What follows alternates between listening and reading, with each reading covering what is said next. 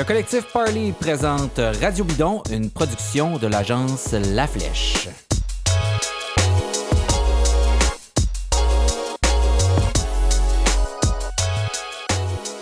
Charles, si on prend euh, tous tes vélos là, qui, qui t'appartiennent, qui sont dans ton cabanon, est-ce que ça vaut aussi cher que ton auto? Est-ce que j'ai le droit à une autre question? Maintenant, est-ce que tu pourrais nous donner ton adresse, s'il vous plaît? Euh, non, sans blague, euh, sans doute que nos auditeurs euh, sont comme nous et qui possèdent des montures hors de prix et que quand c'est le temps d'aller magasiner une assurance, là, ils se font face à des ajouts. Ils se font dire que malheureusement, votre vélo, vous n'aurez pas plus que 2000 dollars lors de votre prochaine réclamation si jamais vous vous le faites voler. Moi, c'est un truc euh, qui me tannait. Je payais des primes supplémentaires euh, à ma compagnie d'assurance pour que mes vélos soient entièrement assurés. Ça m'a déjà coûté des centaines de dollars par année. Euh, mais j'ai Philippe Coulombe de chez Lemay Coulombe comme courtier en assurance. Puis ben, la job d'un courtier en assurance, c'est de magasiner la police d'assurance qui convient à vos besoins.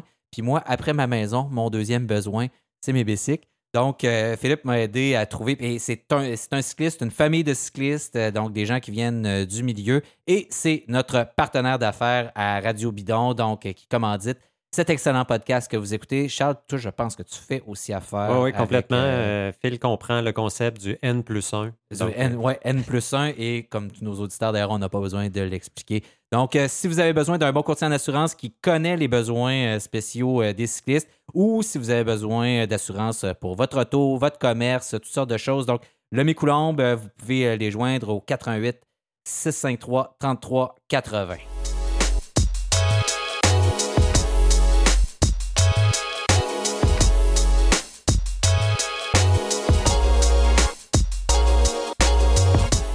C'est la pré-saison, euh, mesdames et messieurs, très chers auditeurs, auditrices de Radio Bidon, pendant que les coureurs professionnels font des kermesses au Japon qui sont pas du tout scriptés et où ils jouent au baseball dans des habits douteux. Ou euh, est-ce qu'ils ont, est-ce qu'ils ont fait du sumo cette année? Généralement, ils font du sumo. J'en ai pas vu. Alors nous, à Radio Bidon, on s'adonne à une analyse de fin de saison sur route. Je suis David Desjardins, accompagné comme d'habitude de Charles Stigui qui est en face de moi.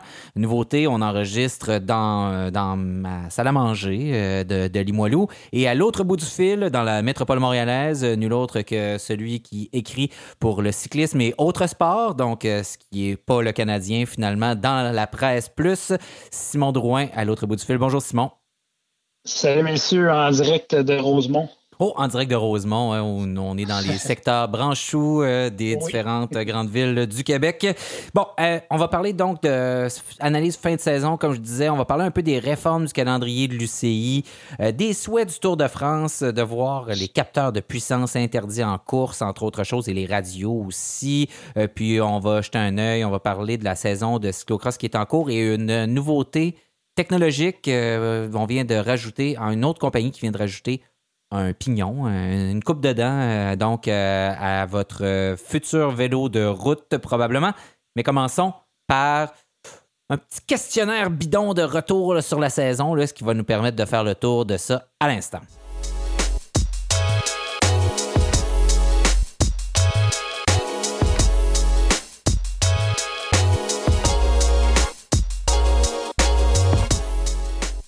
Bon, la saison est terminée et puis on est à même, on, a passé bien du temps sur Pro Cycling Stats à compiler des données. Ben non, c'est pas vrai.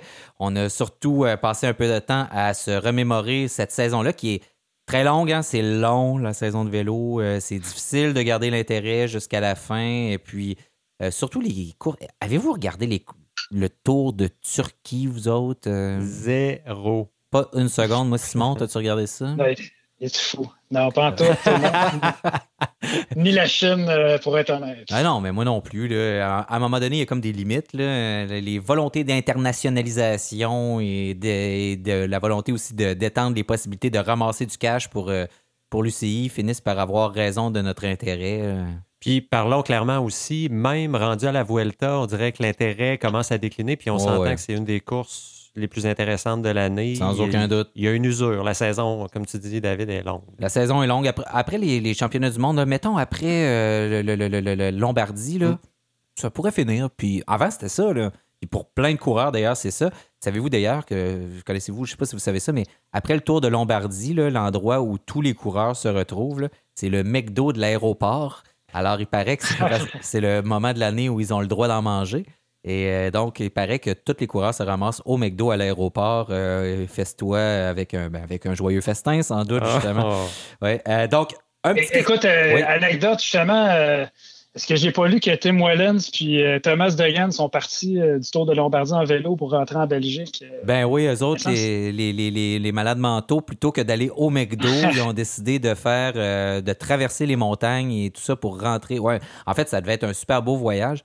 C'est devenu à la mode d'ailleurs, là, les, les, les coureurs qui font ce genre de choses-là. Il y a les deux gars de chez euh, Larry Warbass, puis euh, Connor, j'oublie son nom, là, le, le- Connor Dunn? ou- Connor Dunn, exactement, qui ont, qui ont décidé quand euh, Aquablue a fermé euh, la shop, ils ont dit bon ben nous pour garder la forme, ben on va se faire une espèce de tour de fou, puis ils sont partis faire du millage.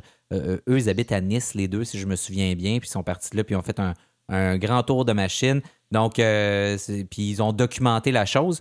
Euh, c'est un peu d'ailleurs la nouvelle façon de faire. On voit d'ailleurs Lachlan Martin qui vient d'être signé chez EF Education First, euh, qui est un gars qui fait beaucoup de films, tout ça. Ça va devenir de plus en plus la façon de se marketer pour euh, les, différentes équipes de, de- de cyclisme. Mais avant tout, revenons sur cette saison-ci avant de parler de la prochaine avec la première question, messieurs.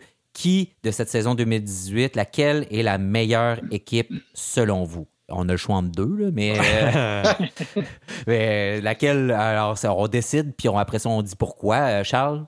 Ben, c'est clairement Québec solidaire. euh. J'ai laissé QS comme note dans les trucs pour Quickstep, évidemment. Je, je- je- je sens que je vous tire probablement le tapis sous, Ouais, les, mais ça sous les pieds. mes chers collègues, mes estimés collègues, mais avec 73 victoires, ce qui, à ma connaissance, est le plus grand total de victoires euh, de l'histoire, euh, non seulement de la saison actuelle, euh, ça impose le respect. Ils ont gagné dans les grands tours, dans les classiques. euh, Dans toutes les courses bidons d'avant et d'après saison aussi. C'est ça qui aide beaucoup à gonfler les chiffres. Là. Mais euh, ouais. Tout à fait. Ouais. Puis même au, tu sais, en cours de saison, on apprend que Terpstra va disparaître de l'équipe. Malgré ça, c'est Mhm. d'autres coureurs qui prennent le, le dessus. Euh, Gaviria n'a pas, été, euh, a pas été aussi bon qu'on l'attendait. Il y a d'autres joueurs qui ont pris la relève. Euh, Euh, Julien Alaphilippe, euh, bon, euh, moi, j'ai fait. Moi aussi, j'ai choisi Quick Step, là, sans contredit. euh, euh, parce que, bon, c'est ça au Sky, là, mais euh, c'est quand on regarde le, le- le palmarès de l'année, euh, Niki Terpstra qui a gagné E3, le Tour de Flandre. Julien Alaphilippe gagne la Flèche Wallonne, des étapes au Tour, le Tour of Britain. Bob Youngles, Liège-Bastogne-Liège. Elia Viviani, Viviani pardon, des étapes au Giro sur la Vuelta. Henrik Mas, qui est la révélation, Mmh, euh, de, de- une des révélations de l'année. Bon, puis Fer- Fernando Gaviria, qui a quand même eu un bon début de saison, des étapes en Californie, entre autres. Euh, ils ont gagné le, champion, le dernier championnat du monde par équipe, en plus de tout ça. Donc, vraiment, là, euh, domination Gaviria n'a totale. pas, pris le- a pas pris le jaune aussi au début du Tour de France, euh, sauf erreur. Euh, je m'en souviens pas. Ça se peut, je m'en je m'en rappelle pas. J'aurais tendance à dire oui. Euh, il me semble que je le vois en, Ouais, j'ai en comme- quick step jaune, mais Ouais. euh, j'ai pas de. J'ai effacé ça de mon disque dur, Mm. euh, malheureusement. Toi, euh, Simon, est-ce que tu es d'accord avec nous ou si Bah, euh, oui, oui, j'ai pris, euh, j'ai pris Quick Step aussi. En même temps, j'ai ma, ma note, moi, c'est difficile de comparer avec Sky. Euh, écoute, Sky gagne le Giro, gagne le Tour de France, Ouais. gagne le Dauphiné. C'est quand même, quand même une extraordinaire. C'est sûr qu'ils n'ont pas les mêmes priorités. Puis c'est une équipe complètement, complètement différente avec des priorités différentes. Donc, bon, Sky aussi peut sans doute être très, très heureuse de sa saison avec, avec raison. là. Tout à fait. Euh, Froome qui gagne le Giro. On pensait pas que ce serait Geraint Thomas au Tour de France. Ils ont quand même, euh, euh, dans- avec l'incertitude qui entourait la présence de Chris Froome euh, au Tour de France, euh, ils ont préparé euh, euh, Thomas de façon magistrale. Finalement, c'est lui qui s'est imposé. Donc, euh, bon, je sais que c'est une équipe qu'on aime détester, là, mais franchement, on peut pas le reprocher la façon de courir. là. Il, il court pour gagner, il court bien, il n'y a pas Ah, d'erreur. ça marche. euh, donc, euh, voilà. La, la seule hésitation à mettre Sky numéro un, c'est le fait qu'ils sont plus faciles à détester. Ouais. On les aime pas, Ouais. alors que Quickstep à côté, ça a l'air- on s'entend qu'on irait prendre une bière avec chacun des coureurs de cette équipe-là. À, à Ben, peu près sûr, tous. euh, Niki- Nikita Ouais, Terpstra ne semble J'allais dire plus exception en fait de Terpstra, mais Ouais, Terpstra n'est pas particulièrement sympathique, en effet, mais euh, en même temps, il y a comme une manière de, de, de, de jouer au jeu du basic aussi chez, chez Quickstep, qui est quand même plus amusante là, que, chez, que chez Sky.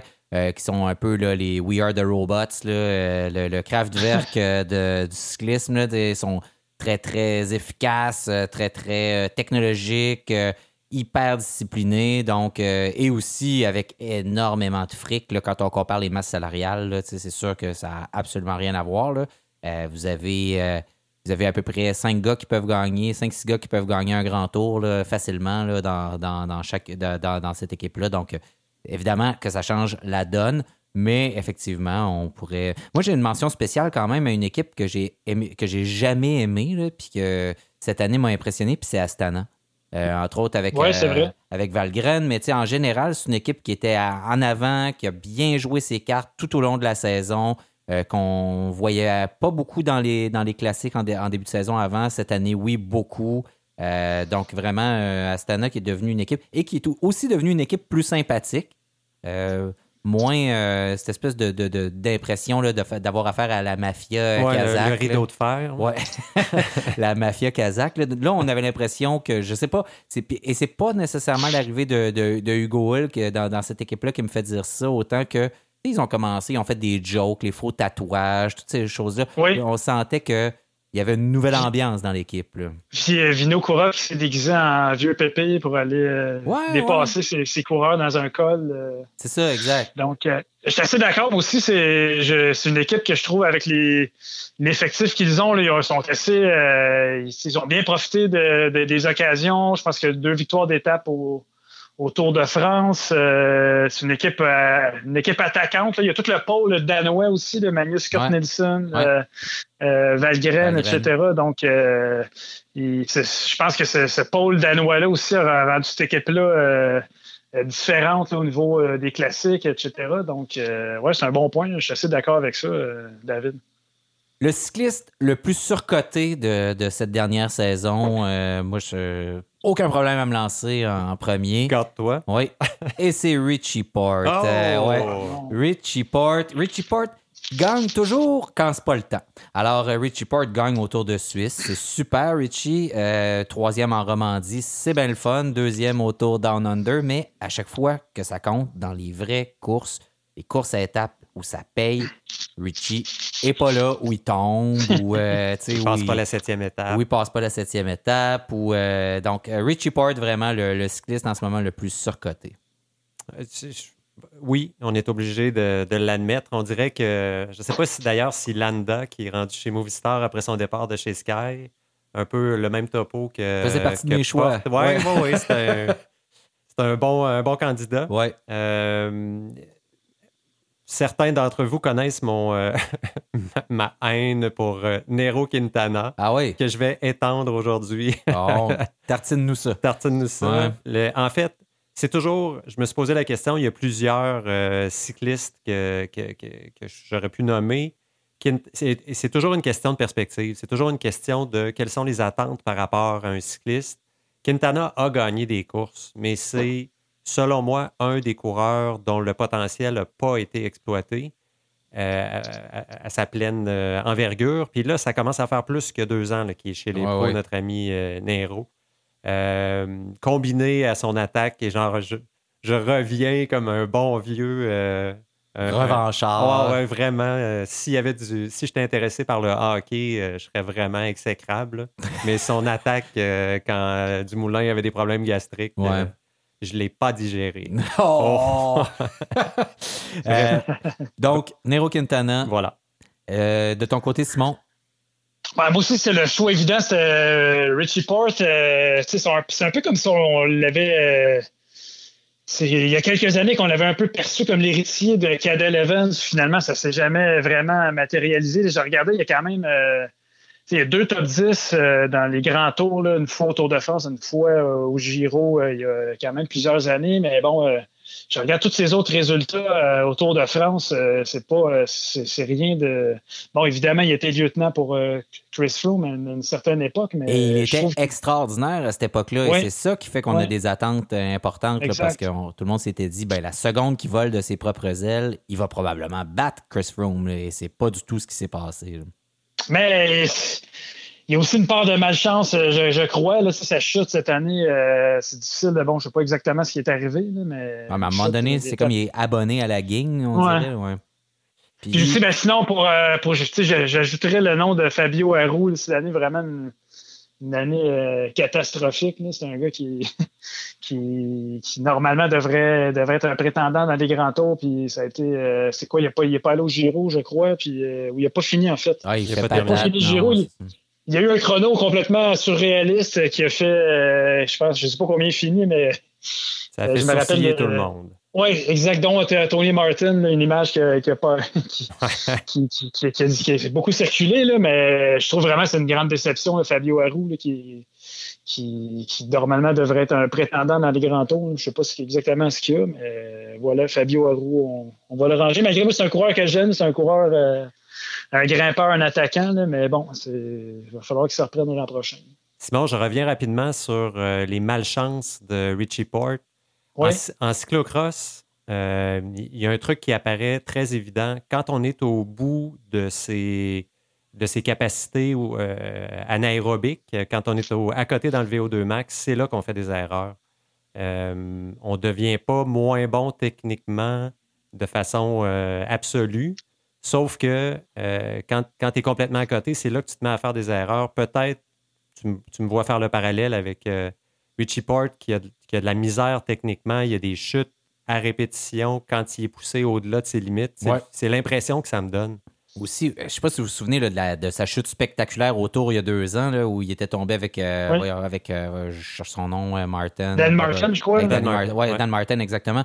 Euh, et cette chute-là, c'était vraiment une erreur de pilotage. Là. Il, était, était passé à gauche dans, le dans, la terre, puis il était rentré après ça sur l'asphalte. Puis c'était dans un moment où tout le monde était à bloc, mm. euh, se regardait, tout ça. Puis là, c'était vraiment une erreur de pilotage ou probablement ce qui atteste probablement ta, thèse, Charles, mais c'est difficile à dire.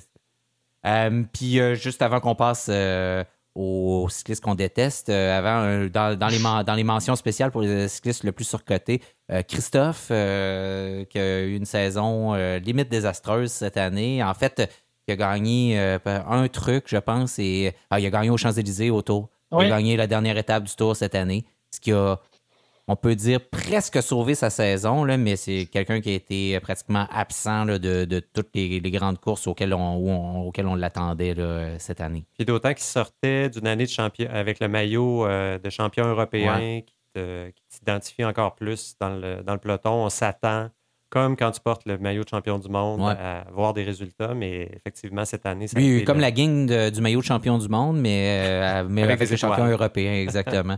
Euh, c'est vrai qu'il a vraiment sauvé sa saison euh, sur les Champs-Élysées. Oui, parce que sinon, il était absolument invisible. Bon, le cycliste qu'on déteste, euh, ben là, évidemment, on a le choix. Il y en a quelques-uns.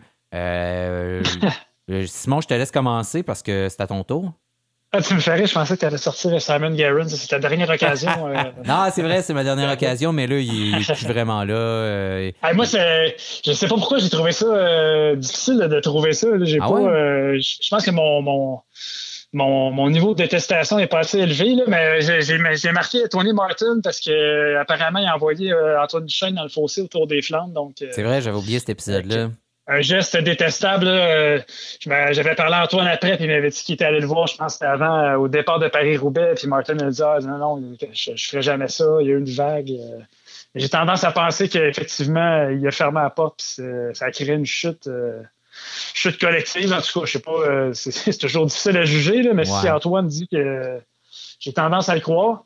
Puis sinon, ben, ben Marcel Kittel pour l'ensemble de, son œuvre, puis euh, il a une tête détestable, donc euh, il, a vraiment une tête de vache, là, puis ce qu'on a lu aussi durant le Tour de France, qui n'écoutait pas les, les durant les réunions d'avant-étape, qui n'écoutait pas, qui regardait son téléphone, puis il a comme été un peu imposé euh, au directeur sportif Konichef pour le Tour de France. Donc, euh, euh, Marcel Kittel, la fin, il fait penser à. il y a eu les joueurs des sénateurs d'Ottawa qui se sont fait filmer à critiquer le, leur entraîneur dans, un Uber. Ben, J'imagine que Kittel, si on, le filmait, on le détesterait encore plus. Puis je sais pas si, tu veux pouvoir le, le, détester encore plus, je sais pas si tu les as vus, mais il fait d'insipides publicités de shampoing, euh, notre ami. Ah, c'est ça, ben, c'est épouvantable. il y a une tête de publicité de shampoing. Oui. Il y a des beaux cheveux, il a quand Ah même oui. belle chevelure. Là. Moi, j'aurais pu dire Gianni Moscone, là, ça aurait été mon, mon- mon choix facile, là, mais celui là qui TJ Van Garderen, là, je- Ah bon? ouais, mais tu sais, c'est pas. Est-ce que je suis, ben, je suis autant, je suis plus déçu que, que je le déteste, là, mais c'est comme celui là qui est tout plein de promesses, euh, dont on attend tout tout le temps là. J'ai l'impression là, je, je me sens comme une fille que le gars lui dit tout le temps qu'il va la rappeler puis qu'il la rappelle pas. Donc avec TJ Van Garderen. parce que TJ te rappelle pas. TJ me rappelle pas. TJ me rappelle pas, puis j'ai des attentes envers TJ. Je pensais qu'on allait faire, on allait avoir du fun, moi puis TJ ensemble dans le joyeux monde du bicycle, puis non. Fait que TJ, il, il- il est pas là, tu sais, puis je, je comprends Ben là, il- je pense, Il vient de signer je pense avec fini IF. un peu. Ben là, il vient de signer avec EF Education First pour Ouais. l'année prochaine. Euh, puis je pense que ça va être la, la, la, la- fin. Là. Puis c'est juste parce qu'il est américain, puis que c'est une équipe américaine, puis ils veulent euh, capitaliser là-dessus. Là. tant mieux pour lui. Euh, Mike, Mike Woods nous disait récemment qu'il n'y a pas beaucoup d'attentes. Ou c'est Taylor Finney en entrevue qui disait qu'il n'y a pas beaucoup d'attentes chez IF. Peut-être. Pour les que- résultats, là, ouais, ouais. c'est ça. tu sais. Ouais, mais en plus, as-tu l'impression que, mais tu sais, le, le- le principe de IF, c'est qu'on a des bonnes histoires à raconter parce Oui, oui. qu'on a des bons personnages? Le personnage de TJ Van Garderen, là, il est inexistant. C'est qui TJ Van Garderen? Euh, On s'en fout. Là. Ouais, mais je pourrais te rétorquer que Finney, avant d'arriver chez IF, euh, il y avait. C'était un cycliste de top performance, pas de personnalité. euh, Ouais, mais il a fait passait- une quête spirituelle Oui. là, ouais, entre, les, ça. entre les deux. Il s'est blessé et Mais- puis il s'est Mais il y a peut-être. En tout cas, je le souhaite. Parce que je partage pas ta, ta- ta- ta détestation de Van Garderen. Moi, je le vois plutôt comme un, un surcoté, mais il m'apparaît plutôt sympathique. Euh, je, je sais pas, peut-être que c'est sa, sa, voie de salut d'aller chez IF, euh, de Ouais. découvrir quelque chose qu'il ne sait pas encore, puis de, de- de- de- Avec, avec Lachlan Martin puis Taylor Finney, il pourrait avoir une, illu- une illumination. Oui. là. Ouais, ouais, Oh, c'est oui, ça. En ça. train de fumer la chicha à Gérone. euh, ouais. Toi, euh, Ben, écoute, ouais. et- ça pourrait être un bon, euh, bon lieutenant, euh, je sais pas, pour Rigoberto Urán. euh, Oh oui. C'est quand même un. Ben, en fait, c'est ça. quand même- je regarde ça deux, deux fois cinquième au Tour de France. C'est un peu le même.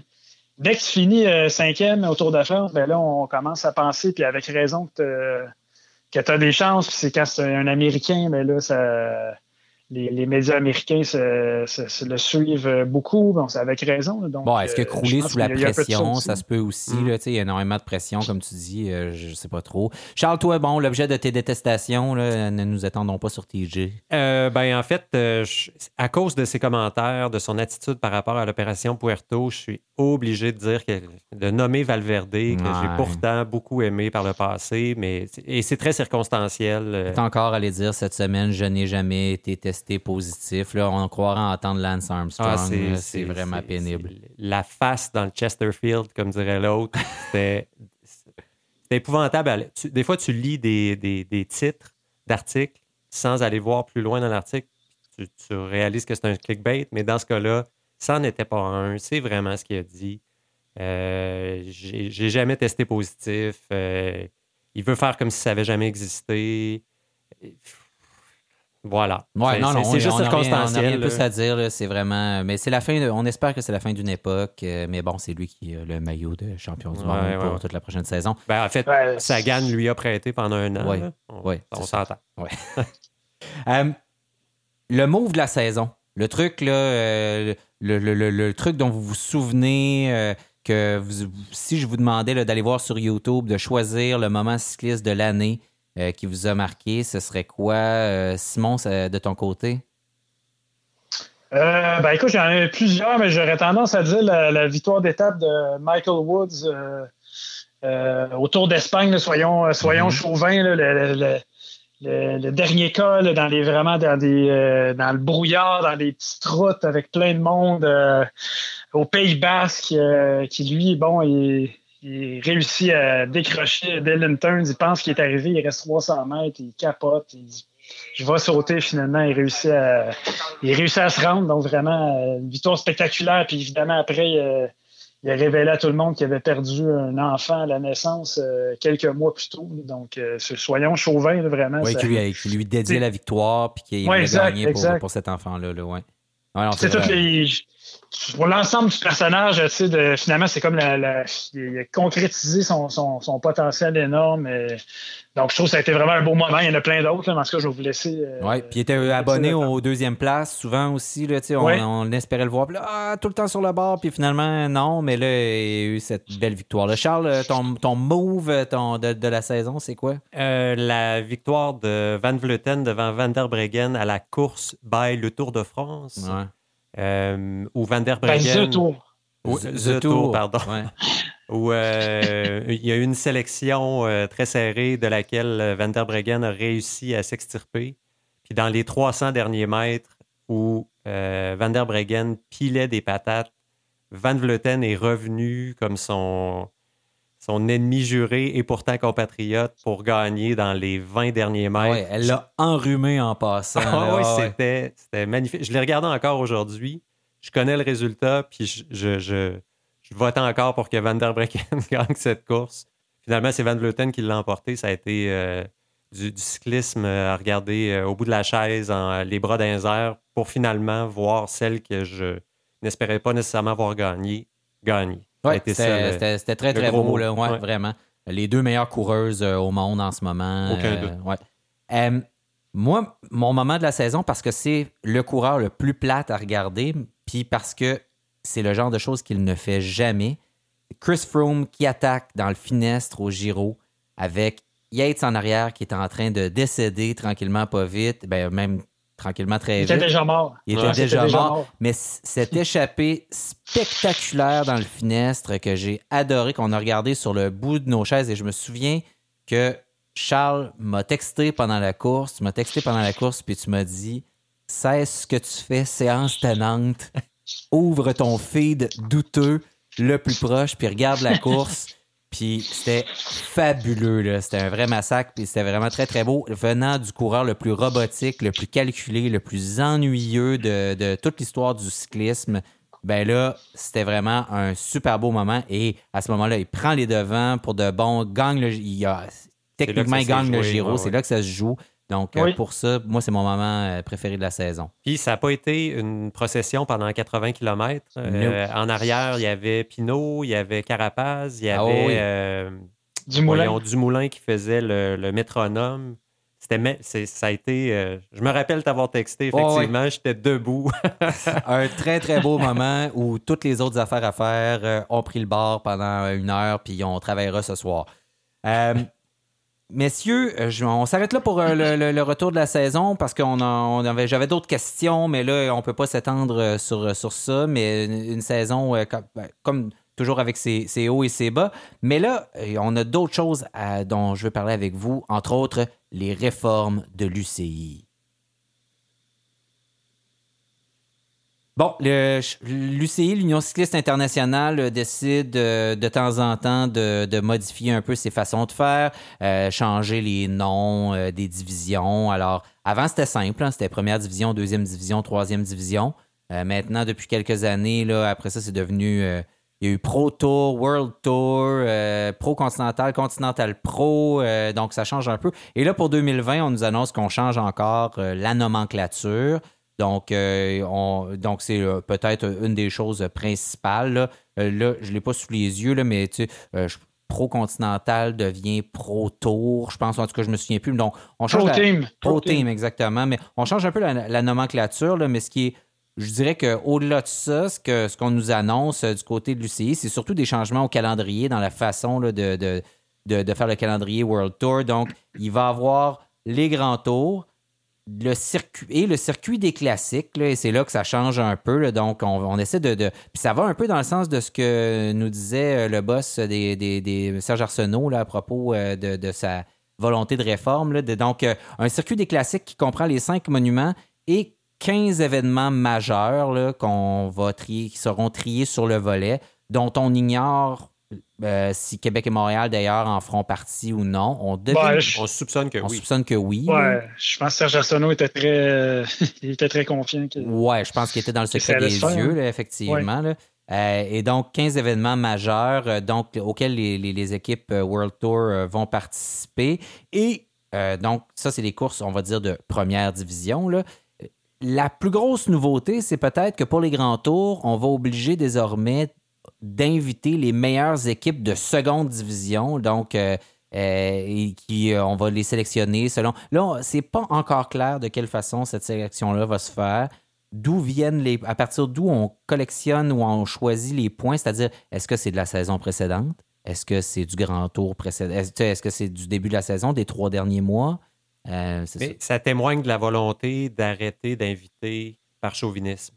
Oui, exactement. Donc, la façon dont ça fonctionne, pour ceux qui ne euh, seraient pas familiers avec le fonctionnement des différents grands tours, donc, dans tous les grands tours, vous avez les équipes World Tour qui sont forcément invitées, donc ça fait partie de la chose. Puis vous avez des équipes qui sont des wild cards, donc des invités des cartes, des, des, cartes euh, qui sont des invités spéciales, donc qu'on invite à la carte, et qui sont généralement, ou presque toujours, des équipes nationales, des équipes locales qu'on invite soit pour des raisons parce qu'ils vont devenir automatiquement commanditaires, comme c'était le cas, par exemple, de tout d'un coup, Cofidis commandite le Tour de France, mais c'est évidemment parce que ça fait partie du deal que Cofidis est invité comme équipe euh, au Tour de France. Et ou sinon parce qu'on sait qu'il y a beaucoup de coureurs locaux qui vont animer la course et que ça va générer évidemment des codes d'écoute. Donc, euh, il va y avoir plus de, locaux qui vont écouter la course. Là, on change la donne et on dit, ben, invitons les meilleures équipes de seconde division à faire partie de ces grands tours-là.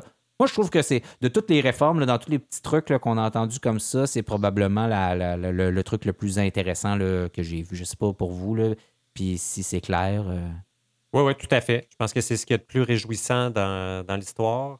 Euh, tu l'as souligné euh, en disant comment ces équipes-là vont être sélectionnées. Ouais. Ça reste à voir, mais au moins, c'est un pas dans la bonne, ouais. dans la bonne direction. Je suis pas mal curieux. Ça, c'est le bout que je ne sais pas trop comment ils vont faire ça. Moi, c'est le bout. Moi, ce que, ce que je retiens, c'est que tu as dit euh, deux ou trois fois, c'est pas encore clair. Je trouve que. Ouais. C'est justement, c'est un peu nébuleux. C'est quoi? Tu fais un gros début de saison, tu vas, tu vas au Giro, au Tour de France. Euh, tu sais, c'est pas nécessairement les mêmes. Euh, les mêmes coureurs qui s'illustrent au même moment, évidemment. Donc, je sais pas. Je, moi, ça me laisse un peu, euh, un peu froid, honnêtement. Puis surtout, la, la fameuse euh, Serge Arsenault euh, nous en a parlé beaucoup, le, président des Grands Prix cyclistes de Québec et de Montréal. Lui, il misait beaucoup là-dessus, la, distinguer une espèce de série de classiques de 15-20 courses qui, qui aurait un classement. moi, je, je comprends ce qu'il veut faire. Il veut faire une espèce de produit auquel les gens vont pouvoir s'identifier, suivre une espèce de course durant l'année. Mais moi, je, moi, je suis très sceptique par rapport à ça. Là, les, les coureurs sont très sollicités durant une saison. Est-ce que vraiment euh, les, coureurs vont accorder une grande importance à ce classement-là? Ben, pour que ça marche, là, il faudrait qu'il y ait. Il faudrait qu'on change la courbe narrative de la saison cycliste. Euh, si on compare avec tous les autres sports, prenez le, soccer, même le, soccer, c'est peut-être le meilleur exemple où la courbe euh, narrative est un peu foquée, mais Prenez, mettons, le baseball, le, hockey, euh, le football, vous avez une saison régulière, des éliminatoires, une fin de saison.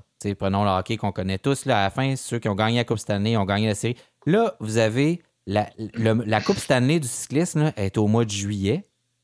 Puis euh, après ça, vous avez un autre grand tour, vous avez les championnats du monde, euh, vous avez d'autres classiques au qui, arrivent bon, avec Lombardie, tout ça.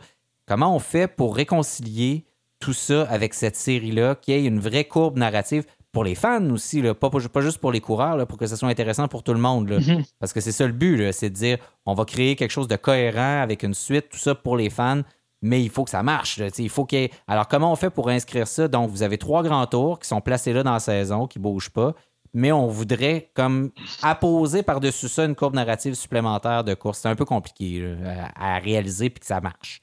Je vais revenir encore avec euh, mes exemples sempiternels de cyclocross où il y a plusieurs séries. Il y a la Super Prestige, il y a les Coupes du Monde et il y a des séries, euh, des C2, si vous voulez.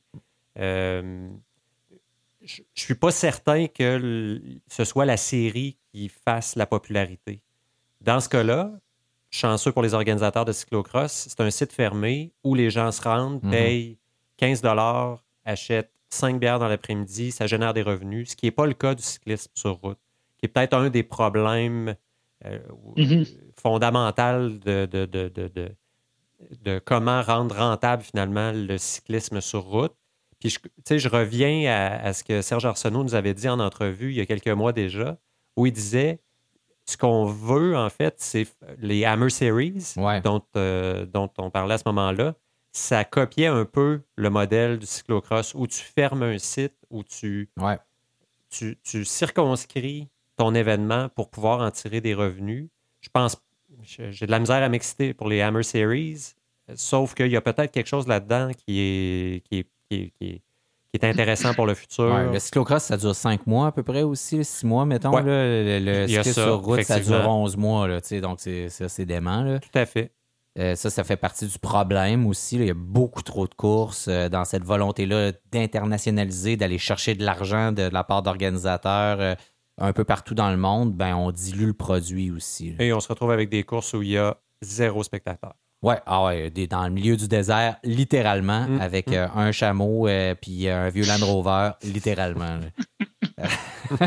Mais je sais pas, moi, je, on n'en sortira pas. Là. Il y a le Tour de France, puis après, il y a le Giro, puis il y a le Tour d'Espagne, puis il y a les classiques, puis je sais pas. je- c'est sûr que c'est très. Ça, ça parle aux initiés, puis euh, les gens savent que le Tour des Flandres, euh, c'est c'est une plus grosse course que, que, que Gave-Wevelgem, euh, qui est quand même une grosse course. Donc. Je sais pas comment ils peuvent vraiment. euh, je pense que l'idée de Serge Arsenault, c'est de vendre un produit à télé, puis que les grands réseaux euh, puissent acheter ça, qu'il y a un grand commanditaire euh, euh, international qui, qui s'identifie à ça. Je ne sais pas comment ils peuvent euh, comment ils peuvent créer ça avec des organisateurs différents qui, qui chacune, chacun tire la couverte de son côté, euh, les, les diffuseurs qui, qui ont leurs propres intérêts, euh, puis les, les- les équipes aussi qui sont, qui sont de leur côté avec des commanditaires. C'est assez complexe, je sais pas. Moi, je- moi, ce que je vois en ce moment, là, honnêtement, je je suis pas différent. OK, Pro Tour, euh, OK, Coupe du Monde des années 90. Là, on va euh, créer un. Je, je sais pas. Je, Mais Ce, vraiment. qui se passe, euh, ce qui se passe chez les femmes, où on, comme on, Ouais. on part de zéro ou presque, là, Mm. où on a comme euh, instauré le, le- le World Tour féminin, tout ça, qui a assez peu d'événements finalement, c'est presque plus intéressant à suivre que, en termes de, comme je disais encore là, de courbe narrative là, de, de, de saison que, euh, que ce qu'on voit chez les hommes. Ou à l'inverse, tu sais, tout est un peu pris, un peu sclérosé, un peu pris dans la tradition, Mhm. alors que de l'autre côté, tout est à faire. Puis là, on essaie d'intégrer justement des nouvelles courses, d'arriver dans des nouvelles, tu sais, de dire on veut notre Tour de France à nous, on veut, tu sais, donc on- tranquillement, pas vite, sont en train de s'intégrer dans ces événements-là. Ça, c'est pas pire. c'est- Oui, ça ramène Ben- à, à la qualité du produit. Ouais. Qu'est-ce qu'est-ce que t'offres? Qu'est-ce qui fait que Strade Bianche est devenue une course aussi importante dans le calendrier en 15 ans? Ah ouais, même pas. Le, le parcours, Le parcours, le, Le parcours. produit. C'est Ah le ouais, produit ah ouais. qui est là. qui- arriver à Sienne, euh, l'arrivée dans Sienne dans les, dans les pentes euh, prohibitives. euh, non, non, c'est vraiment, euh, effectivement. Puis les, routes blanches, puis quand il fait pas beau, c'est dégueu. Exact. Si, euh, s'il pouvait pouvoir, s'il pouvait pleuvoir pour une fois à, Qué- à Québec au Grand Prix, on Ouais. aurait quelque chose de. Mais tu sais, le produit est intéressant Ouais, là ouais. aussi. Toutes les courses n'ont pas été, n'ont pas été créées euh, également. Non. Mais tu sais, ben, je pense que les. Oui.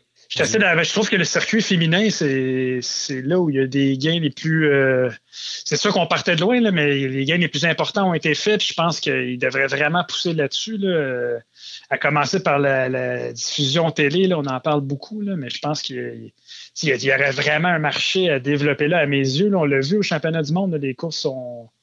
Les courses sont excitantes. Il y a des, il y a des vedettes auxquelles euh, les, les gens, les fans, hommes et femmes, peuvent s'identifier. Euh, je pense vraiment qu'il y, a- il y a quelque chose à gagner là. Ils devraient, ils devraient investir euh, da- davantage de ce côté-là. Je pense que ça se fait, mais bon. euh, Oui, je pense aussi. Alors, euh, David Lapartien, vous pouvez euh, nous appeler, euh, vous googlez Agence La Flèche, là, puis vous allez trouver mon adresse de courriel. On vous revient n'importe quand, on charge pas cher, on est juste une agence de pub. Euh, donc, Et on a toujours raison. ah ouais, puis on a toujours raison en plus.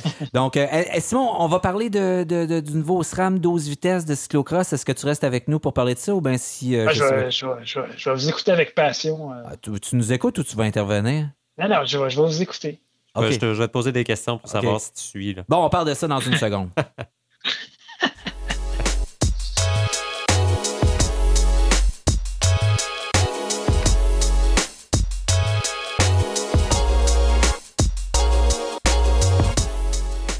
Alors, pendant que les vélos de montagne euh, enlèvent euh, des vitesses, euh, les vélos de route, eux, en rajoutent. Donc, après Campagnolo, qui nous est arrivé l'année dernière avec euh, euh, 12 pignons, donc c'est au tour de SRAM qu'on voit arriver avec son 12e pignon aussi. Donc, ça a été aperçu sur les vélos de différents coureurs en route et en cyclocross même, donc ce 12e pignon.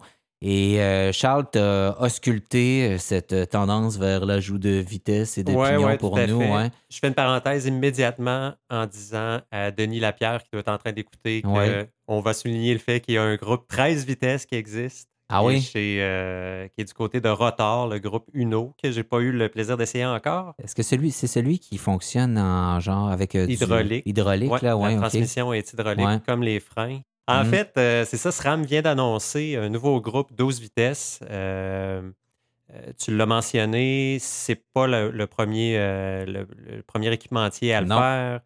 Shimano est en train de le faire du côté vélo de montagne, mais ce qui est, ce qui est le, le problème et le beau côté du groupe euh, 12 vitesses, c'est que ça amène un, ensemble de nouveaux standards. La beauté de la chose, c'est que l'espacement que ça prend pour rentrer 12, euh, 12 gears, 12 galets à l'arrière euh, reste le même. Donc, il n'y a pas de changement au niveau des cadres. Tout se fait, puis c'est peut-être la beauté de la chose en ce moment, c'est que toutes les nouvelles modifications se font à l'intérieur des, euh, des standards existants au niveau des cadres. C'est pas vrai nécessairement partout, mais dans ce cas-là, c'est peut-être la chose la plus importante à savoir. Ce que ça permet 12 vitesses, c'est que en ayant grossi le ratio des, euh, des pignons et non pas des galets, comme je viens de dire, euh, on, on- on avait des, des sauts de- d'un pignon à l'autre qui étaient très grands. Donc, en rajoutant une dent entre deux, on permet de diminuer un peu là, le, euh, la hauteur du saut. Donc, c'est pas, c'est pas pour avoir nécessairement là, une, une 36 dents en arrière là, ou Non. une 32 dents. C'est vraiment pour aller chercher des, des- des vitesses intermédiaires qu'on perdait justement. Là. Exact. Dans le cas de SRAM, ce qu'ils viennent d'annoncer, c'est un groupe de route Mhm. euh, et non pas de cyclocross. En cyclocross, la game est un peu différente. On utilise beaucoup de monoplateau. Ouais. Donc là, la 36 en arrière, le plus gros pignon peut être utile. Puis effectivement, de rajouter des vitesses, ça, ça- ça limite la hauteur du saut. Euh, mais c'est toujours, je veux dire, le, le- le- le- le gain est toujours le même. On veut des changements de vitesse, des rapports qui soient les plus souples possibles, que ça ne donne pas de coup entre deux vitesses. Euh, SRAM, avec son nouveau groupe, vient d'annoncer que ça allait être, qu'il allait avoir une cassette euh, du plus petit pignon euh, qui en a 10, qui a 10 dents, et le plus gros 28. Ça permet vraiment de couvrir un, un- un- un large éventail de vitesses. Ce qu'ils ont annoncé en même temps, c'est que leur nouveau dérailleur va avoir une clutch. Euh, et vous m'aiderez à traduire le terme. La clutch, ce qu'elle fait, c'est qu'elle stabilise le dérailleur. Au lieu d'avoir une chaîne qui claque, qui vient Ah, toucher un au peu comme le Shadow euh, dans Vélo de montagne chez Shimano. Là. tout à fait. C'est le même principe. Euh, il y a des technologies de vélo de montagne qui s'en viennent en cyclocross et en route. C'est le cas euh, chez SRAM, c'est le cas aussi. On utilise de plus en plus d'équipements de vélo de montagne en Mm. route aussi, disons-le. Mais en vélo de montagne, ce que ça fait, c'est que ça, ça rend le, le- le- le- le- le changement de vitesse un peu moins euh, fluide, on peut dire? Ouais, un peu moins fluide parce que les, les, les galets du bas du dérailleur ont un peu moins de mobilité. Exact. Cela dit, pour en rouler un régulièrement, c'est pas catastrophique. Le, Quelqu'un qui roule un, un- un- un Campagnolo euh, finement tuné dans des conditions parfaites tout le temps vous dira le contraire de ce que je viens de dire, à savoir euh, que, le- que les changements de vitesse ne sont pas aussi bons et compagnie. Euh, mais de, de façon générale, on peut dire que c'est que c'est- c'est- c'est très acceptable. Autre nouveauté dans le groupe qui viennent d'annoncer, c'est l'ouverture du boîtier de pédalier qui va être un petit peu plus petite. Ça, c'est tannant parce que ça ne permet pas d'aller utiliser des pédaliers d'une autre compagnie. Vous avez déjà un pédalier Rotor ou Easton ou une autre compagnie que vous aimeriez utiliser avec votre groupe SRAM, ETAP, 12 vitesses. Ça marchera pas? Ça ne marchera pas. Ah ouais, En- OK. Sur, sur ce qu'on sait pour l'instant, ça fait 24 heures que ça a été annoncé. Euh, mais ce qu'on sait pour l'instant, c'est Ça, qu'ils c'est ont- gossant, par exemple. Oui. ouais. Ça fait un peu Campagnolo comme, euh, comme technique. Là, ouais. c'est un peu tannant. Euh, évidemment, il y a une justification technique derrière ça qui est en diminuant le- le- le- le- la grandeur de l'ouverture, on ça nous permet d'avoir des bearings un peu plus gros, des roulements un peu Mhm. plus gros, donc plus durables. Nouveau standard, ça fait toujours grincer des dents et c'est le cas de ce que, de ce que SRAM est en train de faire. La chose qu'il n'y avait pas dans l'annonce d'hier, c'est le groupe attendu chez SRAM, le Force euh, ETAP. Ouais. Donc, le groupe, parce qu'on parle évidemment d'un groupe sans fil, là, Ouais, depuis tantôt, ouais, électronique sans fil. Euh, il n'y a que du RED depuis le début, qui est le groupe flagship, comme on dit en latin. Euh, il n'y a toujours pas d'annonce pour un Force qui serait le deuxième niveau ou le Ultegra par rapport aux devices. Euh, du côté de, de SRAM pour l'année prochaine. On est parti presque pour voir un 105 de, de, de, Shimano en D2 avant de voir euh, un Force comme c'est là. On dirait bien. On dirait bien. cela dit, on ne peut pas blâmer SRAM de, tester des trucs. Euh, déjà, le sans-fil, ça a été quelque chose. Euh, c'est un groupe qui a à peine 12-18 euh, mois de, façon commerciale commune. il essaye encore des choses. Le coup d'œil est plus intéressant aussi. Le pédalier va changer. Le pédalier est magnifique. C'est un des plus beaux pédaliers que j'ai vu de ma vie. Là. Il est extraordinairement beau. Là. Donc, Réussi, simple, euh, plus subtil que l'ancienne version, euh, soit avec ou sans euh, capteur de puissance. je pense que c'est réussi de ce Parce qu'il y a un nouveau capteur de puissance aussi, un nouveau Quark aussi qui vient avec ça. Il est beaucoup plus petit encore là, c'est ça. Plus, plus, subtil. Donc, nouveauté, est-ce qu'on va retrouver ça? Probablement pas sur les vélos 2019 qui viennent, ben, qui sont déjà arrivés chez plein, plein, plein de détaillants. donc, mais euh, probablement ça, en fin de saison, ça va se voir un peu plus. Euh, là, on le voit juste sur les vélos de coureurs pour l'instant. Oui, on l'a vu sur des vélos au Japon, sur les vélos de Katusha. Euh, selon moi, on va les voir sur le Pro Tour l'année prochaine de, façon régulière. Là, ce ne sera pas caché très longtemps. SRAM a assez tendance à lancer des produits qui sont prêts ça n'a pas toujours été vrai, mais je pense qu'ils vont euh, ils ont appris de leur leçon. Ils vont lancer des produits quand ils sont, euh, quand ils sont prêts. Ils vont lancer des produits aussi pour pouvoir dire à Shimano, nous, euh, quand on annonce quelque chose, on va être capable de le livrer parce que ah, malheureusement, ça a été un peu costaud cette année. on attend toujours les power les, les, capteurs de puissance pédaliers chez Shimano. Euh, J'en ai vu, euh, j'ai vu que quelqu'un là, qui en avait, de Québec là, qui en a mis un sur son sur Instagram là, récemment, là, mais euh, c'est rare. C'est rarissime. On attend de savoir si ça marche comme il faut. Ouais, c'est vrai. je te le dirai après l'émission. donc, ça, c'est la grosse nouveauté technique de, de, de, cet automne. Sinon, ben là, une des personnes qu'on a vues avec cette nouveauté technique-là, et je m'en sers pour faire le pont, c'est Wood Van Aert, qu'on a vu, donc le coureur cyclocross champion du monde actuel, qui bataille fort derrière euh, l'imbattable, le Mathieu Van Der Poel, euh, qui est encore euh, cette année vraiment excessivement fort. Euh, et euh, bon, euh, j'en profite pour regarder avec toi, Charles, un peu ce qui, ce qui se passe là, en cyclocross en ce moment sur la scène nord-américaine, sur la scène internationale, chez les hommes comme chez les femmes. Donc, si on fait le tour à l'international? À l'international, pardon. En, en, Belgique puis en Hollande. Chez les hommes, c'est peut-être le côté le moins intéressant. Si vous avez manqué les trois dernières saisons de cyclocross, il se passe un, copier-coller en ce moment où Van Der Poel est intouchable, où Van Aert court après lui, lui-même euh, suivi de Toon Arts, et euh, les autres ont aussi participé. C'est ce qui est de moins intéressant. Du côté des femmes, par contre, Van, Van Houten, Van Houten, j'oublie, je ne sais jamais comment dire son nom. Là, chez les femmes? Non, chez les hommes, là, euh, il y a un, je m'en souviens, Vlan der Routen, il y a un nom à coucher d'or, mais aussi là, qui était est arrivé trois, deuxième, troisième derrière Van Aert en fin de semaine dernière, si je me souviens bien. Ou euh, Van Torenut, peut-être? Oui, Van Torenut. Ouais, ouais, le grand, ça, semblait aussi ça ressemblait à un truc de café. Mais... C'est du côté des femmes que ça se passe. Un, pour le retour de Marianne Voss, qui, euh, qui a disparu pendant deux ans, problème de blessure, euh, motivation différente aussi. Elle est revenue, elle gagne des courses. Resplendissant. Euh, et l'éclosion des juniors en ce moment, euh, des U23 qui gagnent des courses. Euh, Anne-Marie Worst, en fin de semaine, a gagné le championnat européen élite. Elle n'est plus simplement chez les U23. ça bouge de ce côté-là. Regardez une course de cyclocross élite en ce moment chez les femmes. Vous ne savez pas qui va gagner. Vous savez probablement que Sané Kant, la championne du monde, va finir 4, 5, 6e ce qui est assez classique dans son cas. Elle fait une progression. Elle, se met en forme pendant la saison. Tout à fait. Elle va arriver, elle va piquer euh, au championnat du monde en début février. Euh, on l'attend là, c'est là que ça va se passer. Là où c'est très excitant aussi, c'est encore du côté des femmes, euh, du côté de l'Amérique du Nord, avec Hélène Noble, entre autres, aux États-Unis, et avec ce qui est en train de se dessiner comme étant toute une rivalité, surtout depuis ce week-end, avec Magali Rochette, qui est la nouvelle championne panaméricaine. Notre Euh, ami, ami de ce podcast, euh, Magali Rochette, oui. On va name dropper. Oui, c'est notre ami. Et euh, comme je le disais dans une publication plus tôt cette semaine, on est très partial à Magali Rochette qui a un début de saison de feu.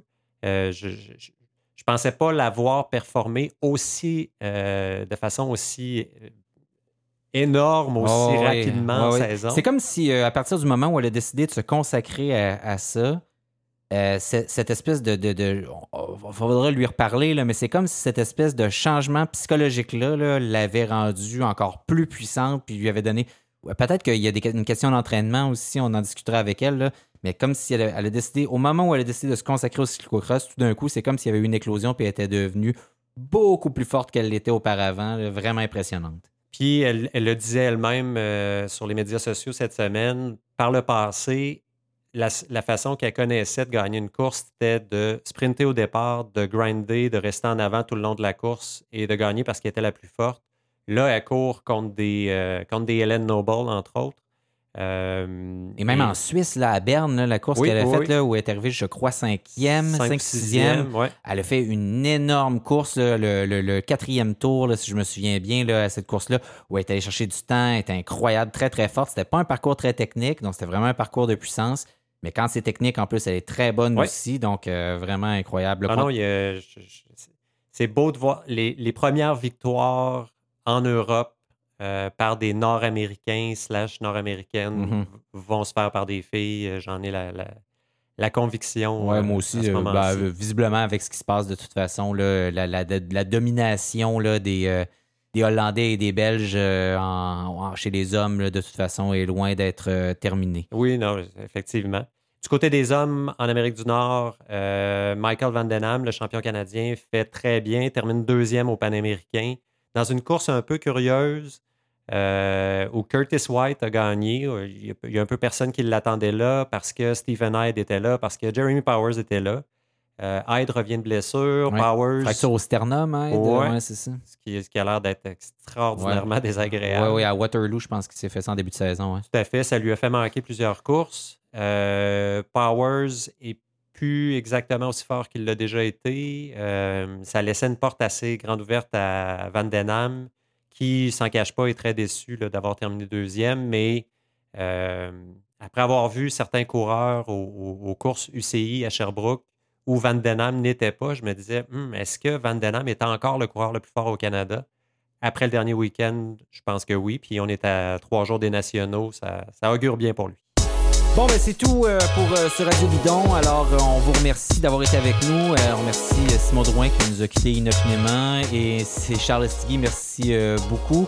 Alors, Gabriel Bourdage est à la prise de son. Merci, Gabriel. Et merci à tous, vous tous, toutes, aux, nos auditeurs de Radio Bidon. On vous invite évidemment à nous aimer sur les différents réseaux sociaux, à aller nous écouter, à nous télécharger de toutes les manières possibles et impossibles. S'il vous plaît, si vous nous téléchargez via Google Play ou Apple, laissez-nous une note, un message. Ça nous aide évidemment à être mieux positionnés dans les recherches de gens qui pourraient euh, être à la recherche justement d'un podcast cycliste de qualité. Et c'est bien sûr ce qu'ils retrouveront avec nous. Alors, on se reparle très prochainement. Au revoir.